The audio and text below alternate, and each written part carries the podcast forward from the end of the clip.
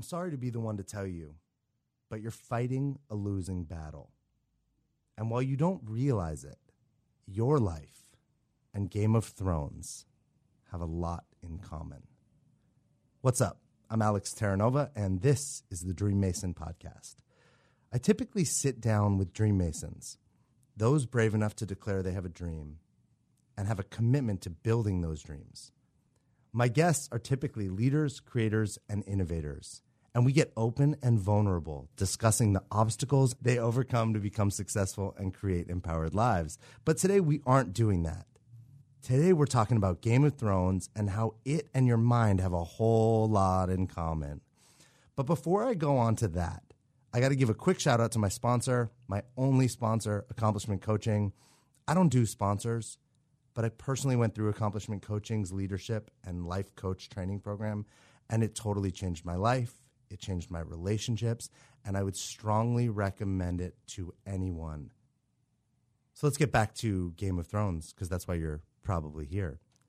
So it's not that your life and Game of Thrones have a lot in common because you like doing your hair in awesome braids like Khaleesi, or because you named your, your dog the boxer Jon Snow, or anything to do with wanting or having a pet dragon. But let me give me a few minutes and I'm going to break this down for you. But before I do, I need you to know, because I'm not a jerk, that there are some spoilers ahead. So here's your spoiler alert.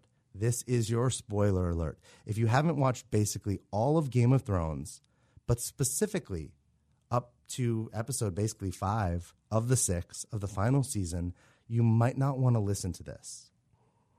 Okay, so everyone that's still listening is either good with spoilers, has seen most of Game of Thrones, or is like, what is Game of Thrones? Can you just tell me what this show and my mind have in common already? In Game of Thrones, there are the children of the forest. They're kind of like the Adam and Eve of the mythical world. They existed before man, the raising of cattle and cities, before anything else. They're like the native people that were there before the first men arrived. And they, like us, as humans, are kind of seemingly born perfect, innocent, and live from this place of joy, love, and peace. And like us, we're born from joy, love, and peace, but we're also fragile and vulnerable and easily impacted. If we, as babies, started that way, as we do, and we stayed that way, we wouldn't have survived in the world. Like we couldn't have grown up being so innocent and simple. The first earthquake or accident would have just taken us all out. So while we were great and these beautiful creatures, we also had to evolve. We also had to grow and evolve in our minds. And in that, our minds created the ego or the subconscious or whatever you want to call it. And that the, the purpose of that was to protect us. But it seems like the forest kids don't really age or grow. So they had to create a way to be protected when they started being killed or threatened. According to the show, when the first humans invaded, the children of the forest were in danger, so they created the Night King, which they thought would protect them. And for the sake of smoothness and simplicity for this podcast, I'm just going to refer to the ego, the subconscious, your survival mechanism, whatever it is you use to describe this, as the subconscious. So, what happened? We know in Game of Thrones, the Night King got out of control. The Night King was too powerful and took on his own agenda, and it grew into its own issue. And what happened with our subconscious? It also got out of control. It could have been a great tool. You know, like when we were tribes people, it warning us that when we're venturing through the forest to be careful that a tiger wouldn't jump out or to give us warnings about maybe not going out alone or dealing with other tribes the, the fears and the things that it would say to us in our mind would keep us safe. And that was a really good thing because it kept us alive. But now our subconscious is making up dangers, fears, worries, anxiety, stories. It's trying to keep us safe and comfortable, but it's also taken on its own life and gotten out of control. But just like Game of Thrones, we have a choice and we have a chance. The choice in Game of Thrones, well, they fight back against the Night King. And we have a choice to fight back against being controlled by our subconscious. We have our own version of Arya. Before I talk about who Arya is metaphorically, let's dig into this a little bit. So each and every day, you are living inside of your own Game of Thrones battle scene. And each and every day, the Night King is raising the dead and sending them charging in your direction. You're outnumbered, you're exhausted, and you're fighting off each one of these zombies one by one over and over and over again. Some days you fare better than others, and some days you just get clobbered. And we know, unless you kill the Night King, you'll never win this battle. Thankfully, in life, there is no Night King. But unfortunately, in life, there is the subconscious mind, and it cannot be killed. And like the Night King, it lives in the shadows, seemingly never goes away, and for most of our lives, it's kicking our ass. The other day, I had this realization. I was talking with my coach, and we were breaking down where I get confronted and stopped in accomplishing some of my business goals. And he asked me a few questions like What am I after? What am I looking to gain in this situation? What is the fear about? Who would I need to be to step through the fear and approach the opportunity from a place of heart centered confidence and authenticity? The realization I had through answering these questions was that I make up so many crazy stories that keep me from success.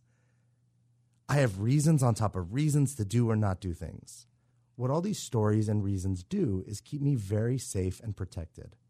While I could see that the stories weren't true and the reasons were totally disempowering, I could also see that they were stopping me. And while it wasn't real, it just felt so real. It felt so true, so unshakable, almost like there was nothing I could do to change it. I paused for a few moments, and then I said to him, Damn, it's so clear on the conscious level, yet so unclear on the subconscious level. Your subconscious is your own personal night king, created by us, stopping us, and kicking our butt. It appears unshakable, unkillable, unstoppable. But what's scarier is that he's operating behind the wall or in our blind spot.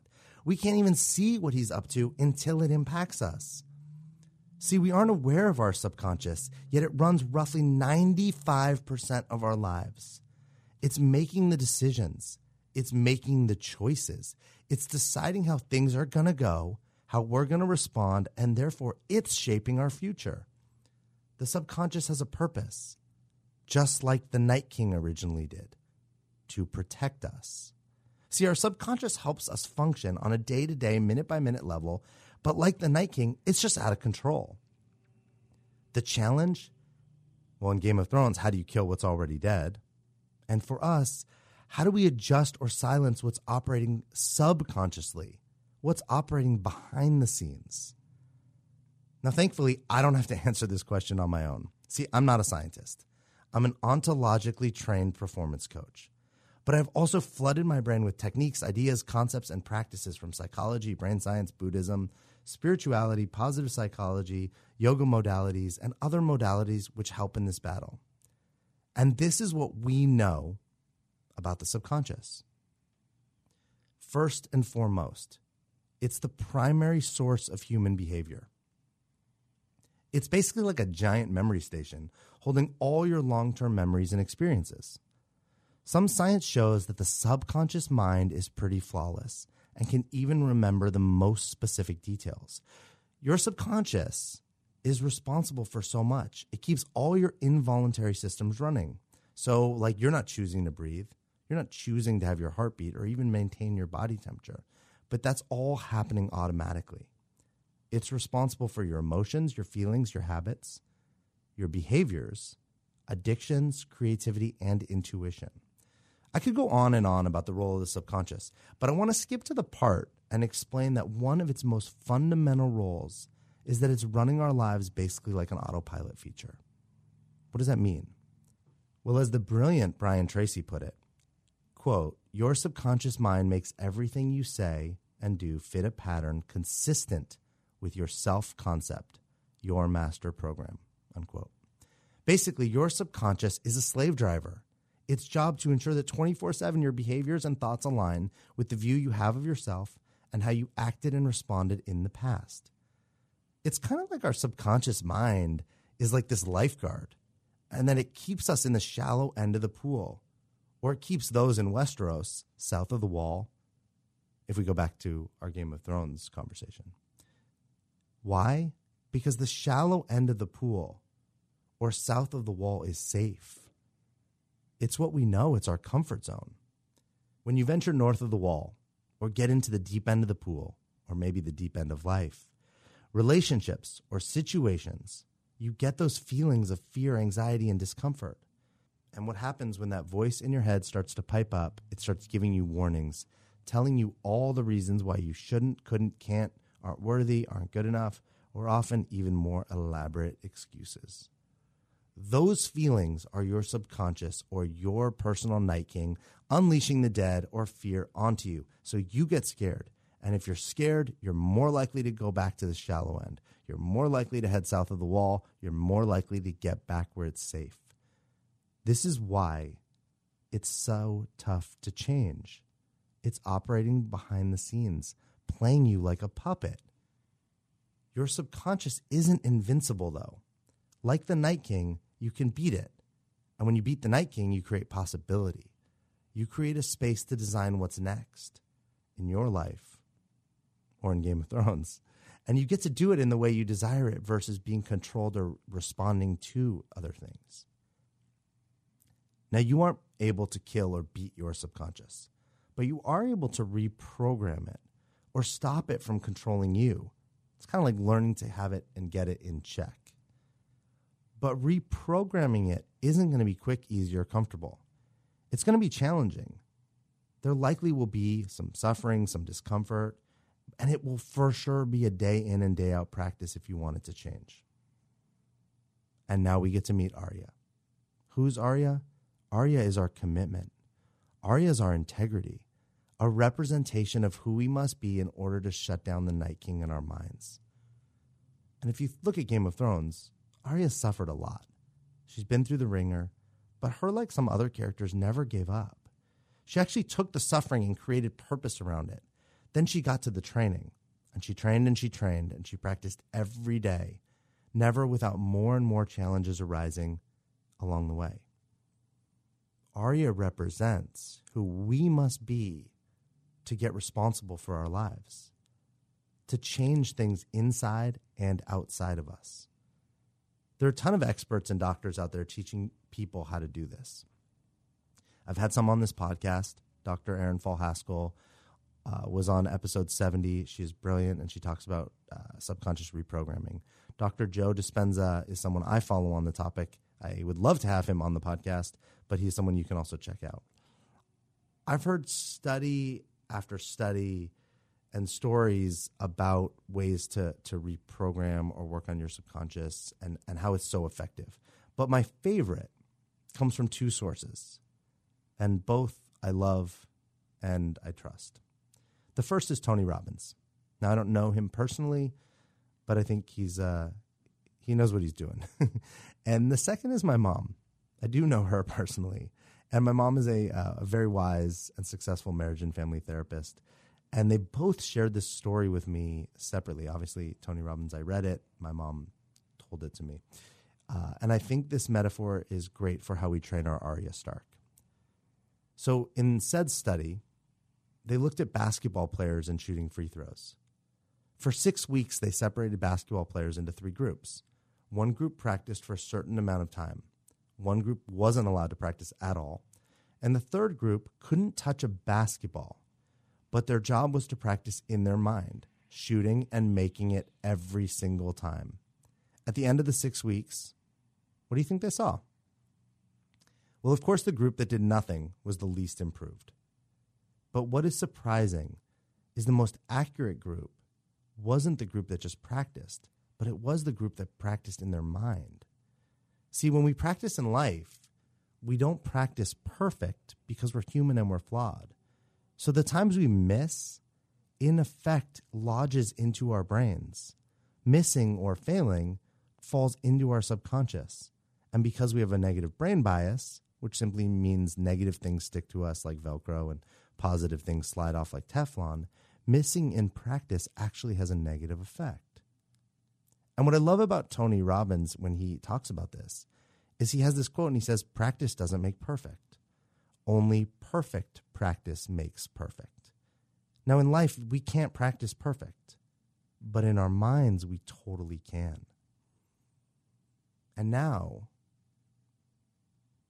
if you think about it, the group that practiced solely in their minds had the most success because in their minds, they could make every shot over and over and over again, programming their subconscious of to what it looked like to make every shot. Also, they could feel what it felt like to make every shot. So for us, how do we break up this cycle where we aren't getting the results we want and our subconscious has a grasp on us? So we have to start with the mind. First, it's simple, like the study. Start practicing, envisioning the result you want. Do this over and over and over again, day in and day out. Seriously, do it daily. Affirmations are kind of the same way. But these kind of things only work if you do them over and over and over again. It's like building a muscle. You can't go to the gym one time, you have to go over and over again. And then you start shaping muscles. And to reprogram your subconscious, you have to work it out over and over to reshape it. So here are a few other ways. Stop exposing yourself to negativity. That might be certain people, your environment. It might even be watching the news or being on like Facebook. I know that's mine. I need more often than not to stop reading the news. It's almost all negative, it's almost all hype. It's supposed to suck us in with the drama, and it just brings me personally way, way down. And that negativity lodges in my space, and then I show up in places from a different place that it's not the, the person I want to be because of, of the impact of that. So, a few other ways are like binaural beats, hypnosis, and I'm sure there are plenty more. But regardless of the approach you take, if the Night King continues to raise the dead and keeps hurling them in your direction, you'll never escape your subconscious, and it will always control you through the thoughts, fears, worries, anxiety. And the stories of I'm not good enough, not worthy enough, it's dangerous, it's not going to work out. The Night King or the subconscious keeps you inside of safe patterns, keeps you scared and afraid. And from there, you'll never be your best, accomplish your goals, and you'll keep losing in many areas. But if you can stand up to the Night King, battle back, not let it control you, aka you can reprogram your subconscious, be your own Arya, you get to take back some power. But then, just like in Game of Thrones, the world isn't perfect. So just because the Night King is dead, or you think you aren't being controlled by your subconscious, you still have to keep practicing because there are other problems, other issues, other hardships, Cersei, and plenty of other things in the world, inside or outside of our heads, that aren't what we would call perfect or the way we would want them to be, the way we think they should be. And our subconscious will keep doing what it does best. And life goes on, and we get to keep practicing being our own Arya. We must keep practicing training and continuing to strive to overcome the challenges inside and outside of our own minds so we can accomplish the goals that we have outside of our own minds. And then we are left with Jon Snow Dany and her dragons. You thought I was going to leave this out? No way. Not after episode five of six. Come on. See, I believe in life there are two ways we can relate to others the world around us, situations, or even ourselves. It's fear or love. Those are the polarities. Each and every day, we get to decide who we will be in the face of any situation circumstance, person, and or decision. We get to choose whether we'll show up from fear or love. Most of us aren't thinking about this. It's in our subconscious. It's typically where fear or love resides or is chosen, unless you practice mindfulness and get really clear and conscious about who you're going to be in different situations. See, fear or love are always riding with us. With Jon Snow, love is consistently always riding with him. And for what we've seen for so long, Dany, love was always riding with her. But I think the dragons represent the fear is always riding with us also. See, there have been powerful leaders, teachers, rulers, and even parents that succeed by choosing fear. And then there have been fewer of us that have succeeded by choosing love on the on the grander scale. I think on an everyday scale, love is very successful. But see, love is riskier. It's not a safe bet. It's the long game. It's trust and faith. It's choosing to it's choosing to choose love over and over and over and over again, even when the rest of the world thinks you're weak, scared, or it's wrong, or you need to fight back. Jon Snow has faith. Jon Snow trusts the world. He trusts humans, and he gives others the benefit of the doubt. He comes from love over and over and over, even when he's stabbed, even when he's betrayed, even when there's evidence that fear might be a better bet. Jon's integrity, his commitment to love, keeps him on a path. And that's why we love Jon Snow. Jon Snow is who we want to be. And we're always terrified he's going to get taken out or taken advantage of because of it. And then we have Dany and her dragons. And for 99% of the show, she came from love. But she gave up on love when it mattered most. When the proverbial shit hit the fan, when her power was truly threatened, but not really threatened on the outside, threatened inside of her mind.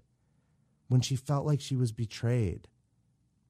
When she lost some of the people closest to her. When she was in the most pain and likely the most critical time of her leadership. She chose fear. She chose to control and take power through fear. And what's sad is she didn't need to. She had won. Love had prevailed. Jon's love, the love of her followers, the love and commitment she had earned all along, but the voice in her head, her own personal Night King, the dragons she was literally riding and figuratively carrying with her, took over. Because the subconscious is always there, it can't be killed, and when she was pushed to the brink, when she was rattled and shaken, she chose fear. And what we saw in episode five is what happens when the subconscious wins. When the subconscious tells us we aren't safe, we aren't enough, we aren't worthy, we need to be stronger, we need to control this uncontrollable life. And when we choose fear, we lose. And while I don't know what Dany lost overall, as the final episode has not come out at the time of this recording. What I do know is she sold out. She sold us out as fans. She sold her soul. She gave up on love, and in choosing fear, she broke from everything that she stood for in the previous seasons. It takes courage to choose love. Love requires us to be vulnerable, and that requires us to be brave, to be open to getting hurt to be open to what might feel like losing or heartbreak. But when we choose love, even if we lose, we win. If we choose love, we can hold our heads up high, even when we lose. When we choose love, we always win. I never thought I would create a Game of Thrones metaphor for our minds. I really hope you enjoyed this. I really hope you got value for yourself. Thanks for listening. I would love to hear your thoughts if you want to put anything in, if you have different twists and turns, if you see any other characters that you can put into our minds or our subconscious of the way that we live life. I would love to hear from you. If you want to reach out to me, if you want to talk to me about this, please, alex at thedreammason.com. You can find me on Instagram at inspirational alex. And please check out the Dream Mason podcast. We have some spectacular guests from all different walks of life talking about how they've accomplished their goals and created these massively large, powerful lives in all different sectors and the fears and the challenges and the obstacles they've overcome because we've all overcome obstacles and challenges, whether they're in our minds or outside of our minds. No one becomes successful and lives a great life if they haven't overcome something. Remember, you are a dream mason because your dreams don't build themselves.